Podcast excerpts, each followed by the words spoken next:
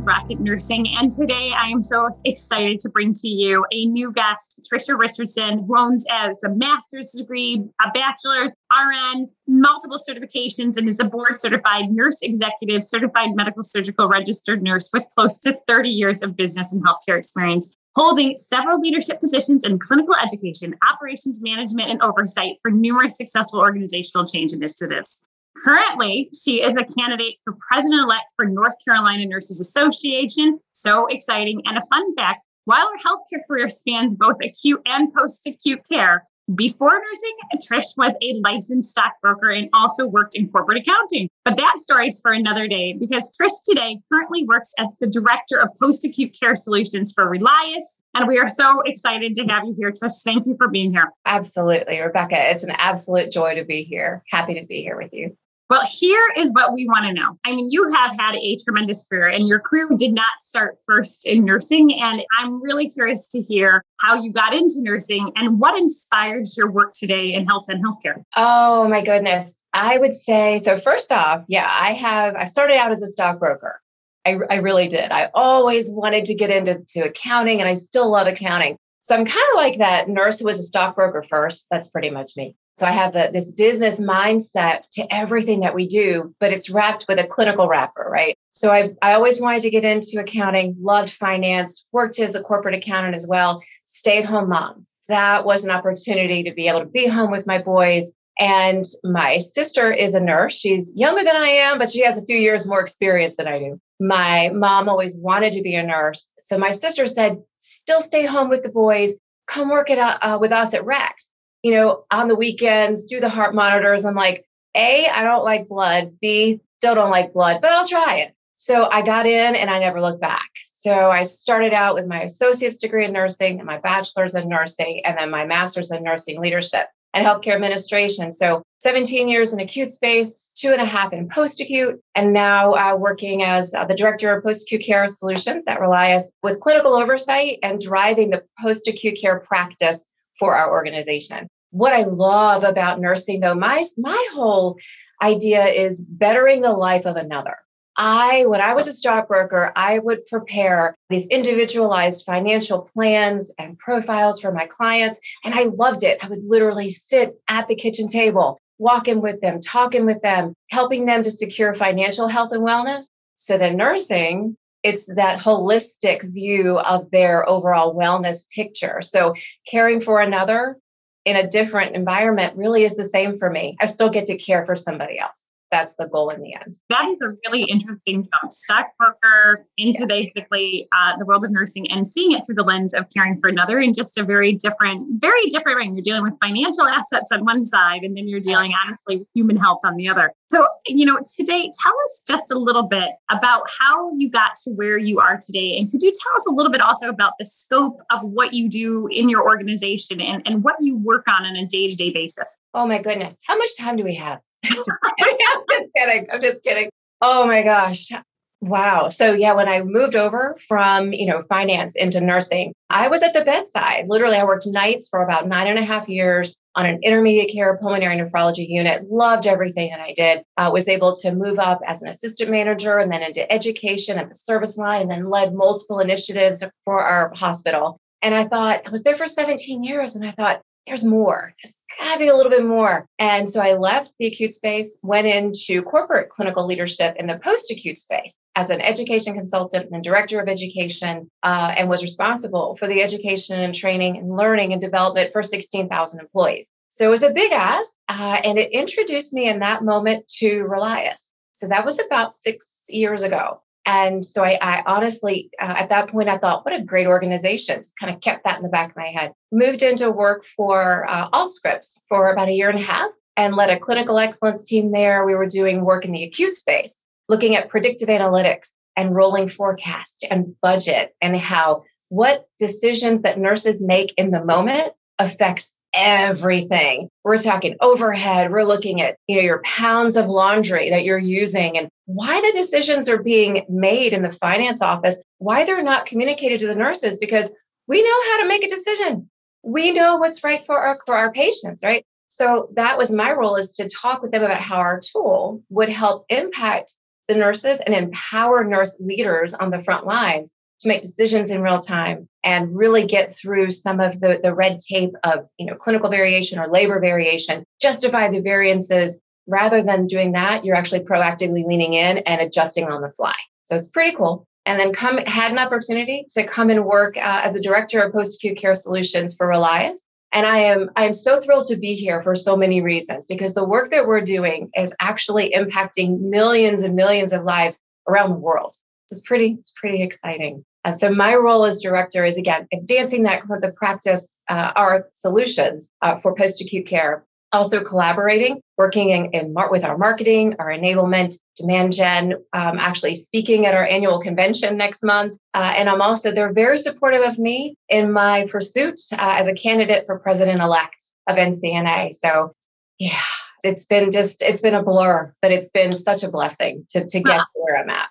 Well, I love one that you are running for a leadership position within our nursing leadership organizations because it is so important that those of us in healthcare and those who have been on the corporate side start to be more involved with our nursing associations and meeting. Because one thing that I, I know when I talk to nursing associations, there's over 1,800 of them across the United States. This is a massive amount nurses really don't understand all the time the business of healthcare. And the truth is, to make that impact can be absolutely critical. And so I think, you know, you know, when I'm talking to you today, what about what you are doing, either with Relias and also I think talking also about, you know, your goals for the future of nursing and, and running it for president of one of the, the, you know, the North Carolina Nursing Association. What do you do different and better than perhaps what currently exists in the market today?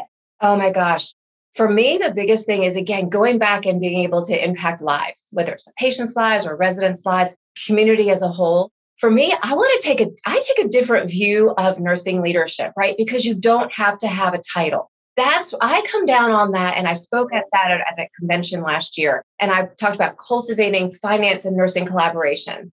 Kind of can't take the business hat off the nurse or the nurse out of the business uh, businesswoman. So for me, it's taking the other perspective, flipping the conversation and going, okay, how do we make it right for the entire organization? How are the nurses who desire and, and aspire to be leaders, who are emerging leaders in and of their own right, don't have a title? And then from the nursing perspective, as student nurses, how do I get them engaged today? What can I do to help them to understand that they need to be heard now? And we celebrate that. We also need them to become engaged every day after graduation once you you know the letters rn when they're wet on your badge and you're there and you just want to take care of people you need to continue to take care of your profession and to encourage and inspire others to come alongside you. And I don't call it the fight, I call it the journey to nursing excellence. I don't call it the fight, right? It's a journey. For example, like the SAVE Act in North Carolina, trying to push forward legislation to allow nurse practitioners, advanced practice registered nurses, to be able to practice to the lar- uh, to the fullest extent of their scope.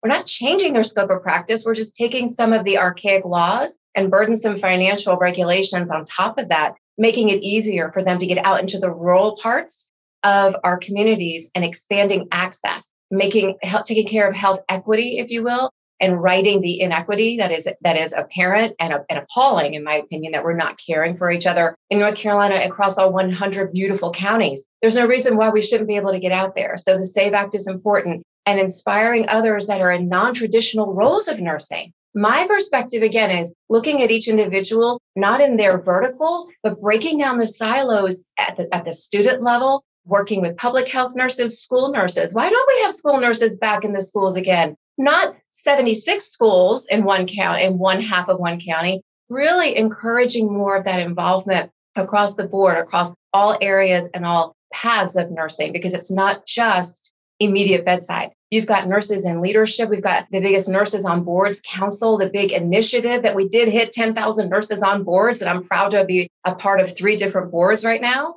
Uh, so excited to champion and encourage others who never thought their voice really mattered who had never had the opportunity to speak up and speak out on issues that are relevant and important to them and just being their champion reaching across the, the proverbial aisle and being a voice of the legislature you know getting involved there and encouraging you know getting talking to universities and helping them to understand the value of how we need to value our, our students coming up talk about active, well, activism, right? Getting involved early and often in legislature. Again, my take on it is just be more open minded to all viewpoints and celebrating the diversity of nursing as it is today and helping to expand access throughout North Carolina and encouraging others on the journey to their own nursing excellence. I mean, there is there is such a wealth of knowledge there and opportunity to look at how you're looking at North Carolina and how you expand access to care, utilizing the nurse to do so. And I, I think just to bring that back, I think that a lot of people don't necessarily understand when nurses talk about going to the full scope of their license, both, uh, you know, our bachelor's prepared and then our nurse practitioners. I think that, you know, something that we should talk about is what do you feel people need to know in this area that perhaps they don't know in the,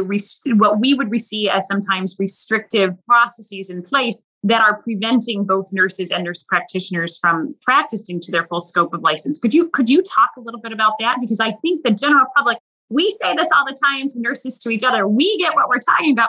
But I don't think the general population has any idea that there is any limitations, or if there are limitations, what they are and in a way that impacts them. So, can you translate this to, the, to our audience so they can understand?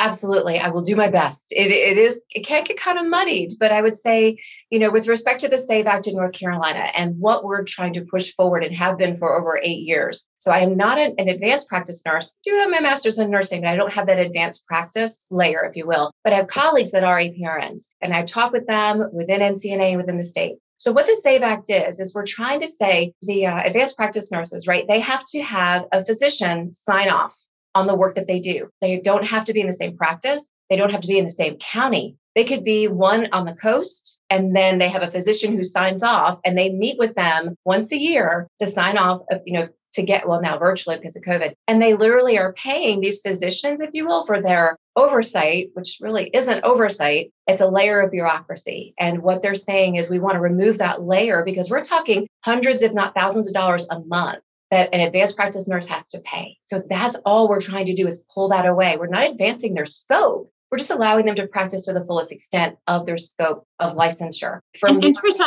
just I think that the, the question that the audience is, you know what, you're nurses. Why shouldn't a physician oversee your scope of practice and sign off that you're practicing safe and effective care? So um, I was a former nurse practitioner. I'm going to definitely chime in after this, but I would love to hear your opinion on this as well, because I think that there is a this conception out there, and there's a you know there's it, it appears a logical reason that nurses have always reported to doctors, and you know this this would make how the standard of care uh, make sure that we are are able to deliver good care when it's reviewed by uh, physician based colleagues. Explain this why it's not necessary for that to happen to deliver quality care. Right, absolutely. And and speaking on behalf of the, my friends that are in that area, definitely not a nurse practitioner or an APRN, but from what I understand is they have hundreds of hours of training that they go to and go through for that additional certification and scope of practice if they want to become certified as a geriatric or I'm trying to think of the terms. But they have to go through, they have their master's degree, yes, but then they also go through additional hours of training, both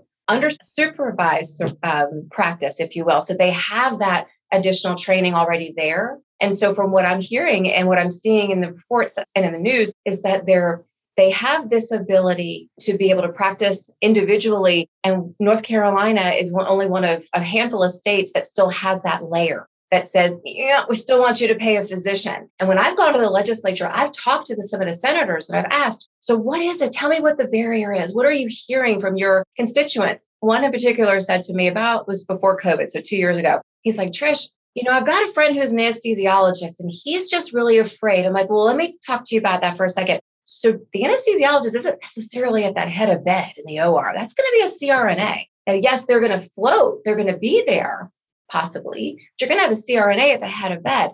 So for me, what I what I think of this when I think about this additional layer of financial burden, if you will, it's that you already have as nurse practitioners, APRNs, you have additional training, hundreds of hours of training on top of your master's degree of that additional scope, right? You're not, in most cases, they're using this as an opportunity for the physicians. They're actually just get, they're getting the monies associated with this supervision but there's no actual supervision.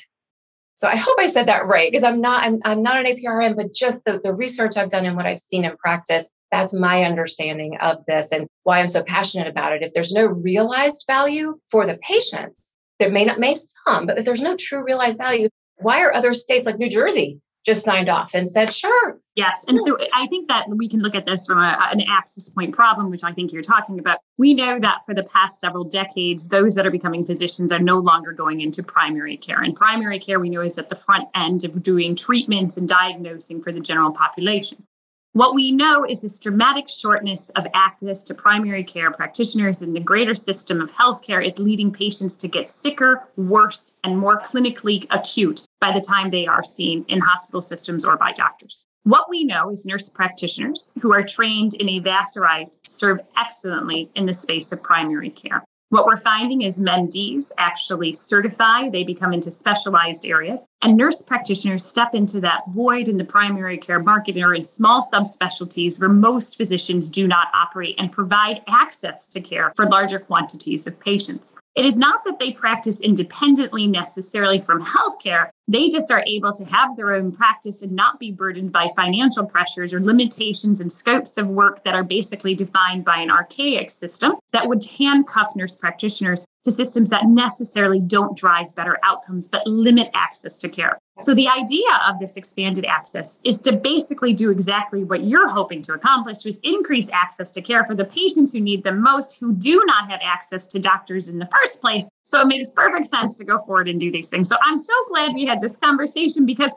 I don't think that people in healthcare necessarily understand that when you empower nurses, when you expand their scope of practice, they're going to be able to change access for all of those people who do not have access. And there is so much need that the more that we can do that, the better we're going to do. So tell me something because I think that when we're we're talking about this world and you're running for president of the North Carolina Nurses Association, what is a time that you have seen nurses provide a really great solution to a problem? Oh goodness.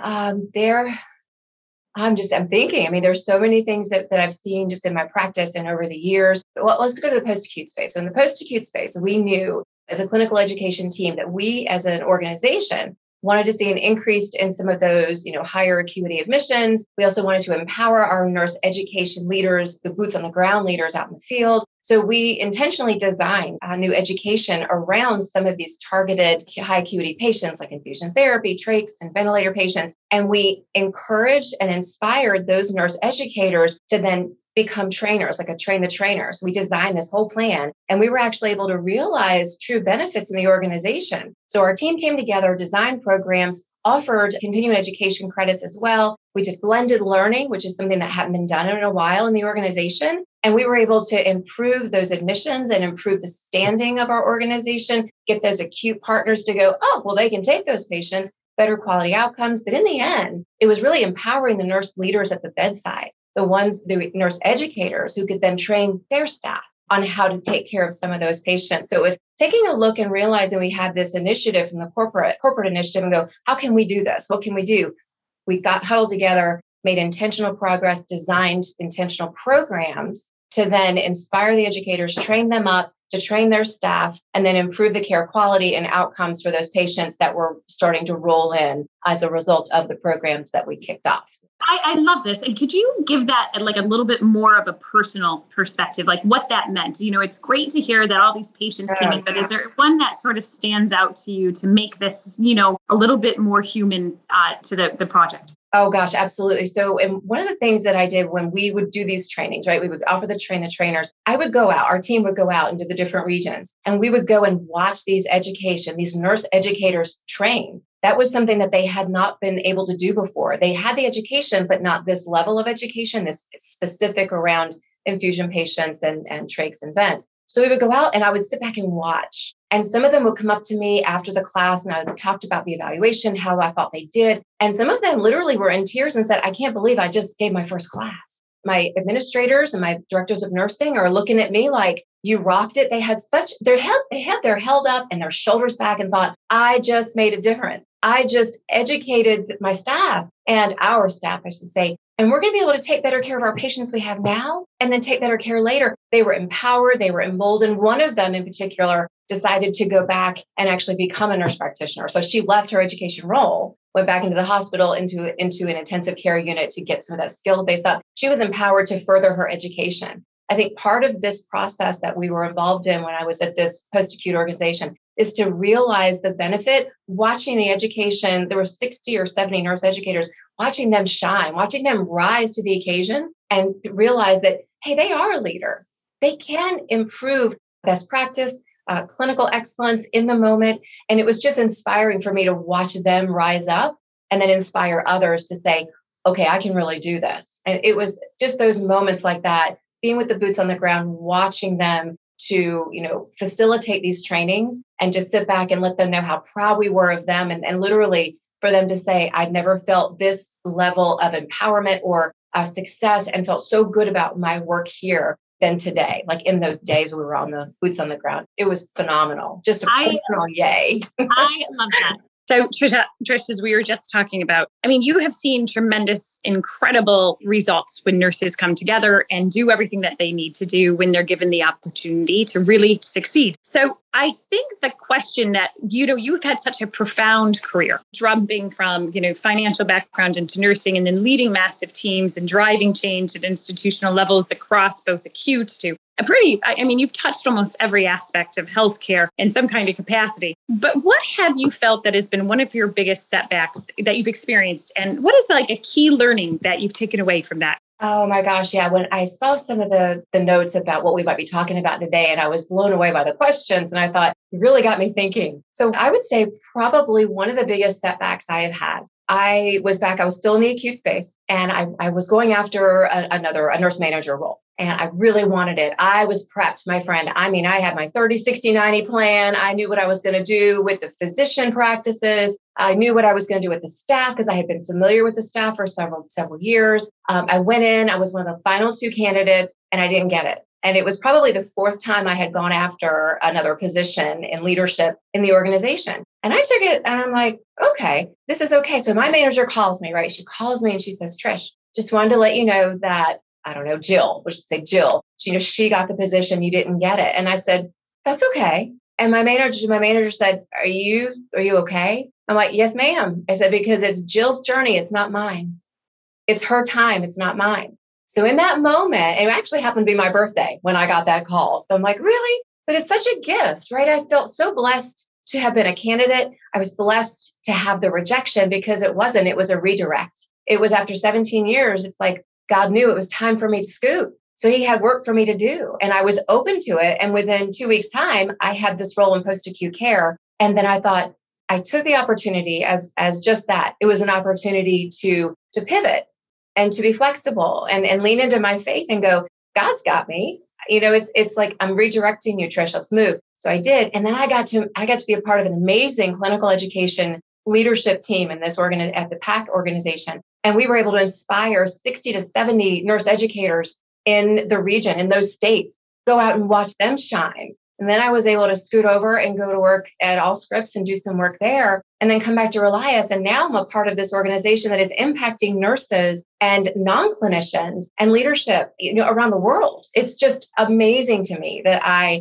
I'm still humble to this day and so thankful for the rejection and celebrating that, you know, Jill getting the job, celebrated her into the leadership team that we were on uh, and watched her shine for the short time that I was still there. That it was I took that no and just it empowered me. And it just, to me, it helped me to understand that I'm really not in control of my destiny. I need to be open to where God is, is directing. And this is today is where He wants me to be today. And I'm open to whatever He has for me tomorrow. I'm really glad that you shared this because I think so many people end up in this place um, when employment and their careers, they don't get that next promotion and they see it as a door shutting, right? And I think time that I, in my life, right, um, when things haven't worked out the way that I thought, and a door shut, or it feels like it wasn't going forward, it was simply meant to go in a different direction, just like what you said. And I think so many people need to hear that message that when a door shuts, a window opens. And sometimes, and you know, I, I know you reference God, I'm not a super uh, religious person, But I do believe that sometimes things get really hard and really tough, or in certain ways, that it is a way of a sign to sit there and say, you can grow, you can go on.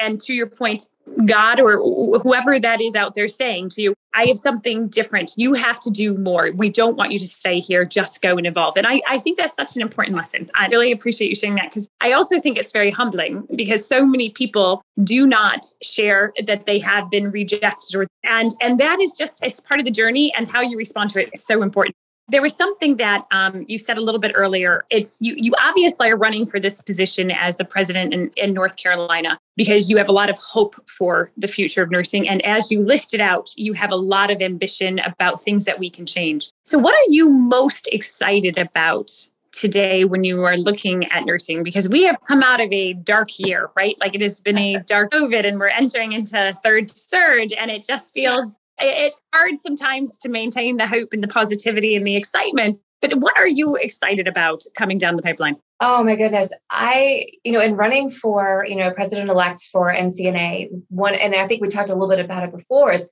the opportunity to inspire others and to help nurses to gain the recognition. You know, it's not that I want my name out there, I want nursing out there.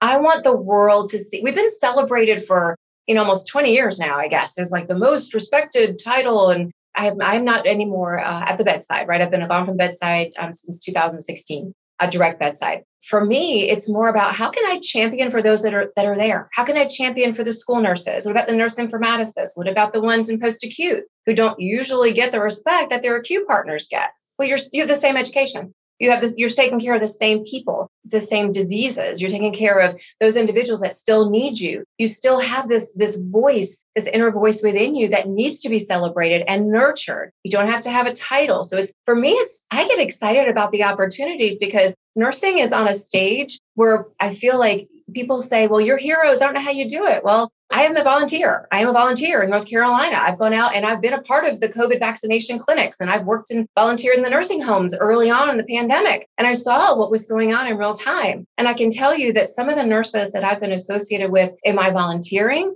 for me, I have become, I walk away from those interactions even more, even more empowered. Um, I at the COVID vaccination clinics, what excites me is that interaction again with the patients in the community that i mean that just inspires me. Literally you know having you know volunteered early on at the bedside in nursing homes. And when you know we had the first vaccination clinic here in, in north carolina at the pnc arena the very first day it was like 38 degrees rain nasty. But i'm literally we were you know we, we took care of a couple thousand people in one day. I would literally run up to every car, masked, everything, you know, and I would shout, Happy COVID vaccination day. And they're like crying, they're so happy. And some of them would look at me and go, You're kind of crazy. I'm like, I know. But if you can say happy and COVID in the same sentence, I'm like, Go for it. Go for it because that is that community interaction that I feel like we're go reaching out to them. So it's all about meeting them where they are just like you do in the hospital. It's that non traditional setting where nursing are, that we're getting out there. So, what excites me is the opportunity of visibility for nurses at all levels, the opportunity to champion for, for nursing students to become more engaged and empowered. I mean, look at what they were able to do to say, yes, you graduate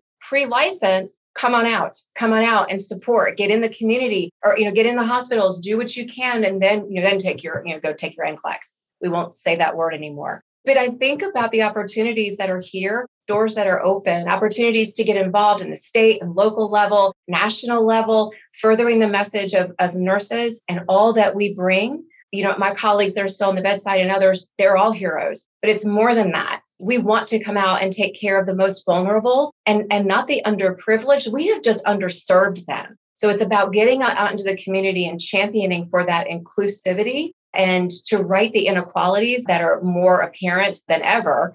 So there are a lot of things that really motivate and inspire me. And to be able to speak on behalf of the nurses in North Carolina at the state level and then supporting our message at the national level, I think this time, as it's the second year of the nurse and midwife, it's the time that we need to continue to raise our collective voices, whether you have a title or not. If you are a nurse, you have a voice. Know, Tricia, it's so great to have you on Outcomes Rocket Nursing because I think that you are such an advocate and you do such an excellent job portraying the value that nurses have to changing the future of healthcare. and all of the ways that they can quantify and have this impact. And so my question to you is now that we're wrapping up, but tell me, how can people find you? Where they, can they find you to get in touch with you, especially nurses and those who are working in healthcare in North Carolina? If you're looking for an incredible nursing leader and voice and, you know, strategist in this space, you know, getting in touch with you, I think is going to have a ton of value because everybody that I start to hear from is how can I find a nurse who has some of this business experience, some of this knowledge? And because it is that incredible combination that is just blowing up opportunity. So, how can people find you, Trish? Oh my gosh. So, I am on LinkedIn. I'm also on Twitter. Patricia Richardson um, on LinkedIn. You can find me under hashtag nurse who was a stockbroker first. And uh, let's see, on Twitter, I think I'm at Trishy Rich or T R I S H Y R I C H. Uh, and then my email address is P as in Patricia, and then Richardson. So P Richardson at relias.com, R E L I A S.com. Thank you so much for being here. And thank you to everyone who tuned in today to Outcomes Rocket Nursing. Um, we are hoping to bring you some of the best and rising, aspiring nursing leaders in the country, if not around the world, who are changing the face of nursing and doing extraordinary things. Trish, wishing you the best of luck in your campaign. Keep us posted on what happens. And we so look forward to you all tuning into the next episode that we have. Thank you, Trish. Thank you so much. It's been a great time with you.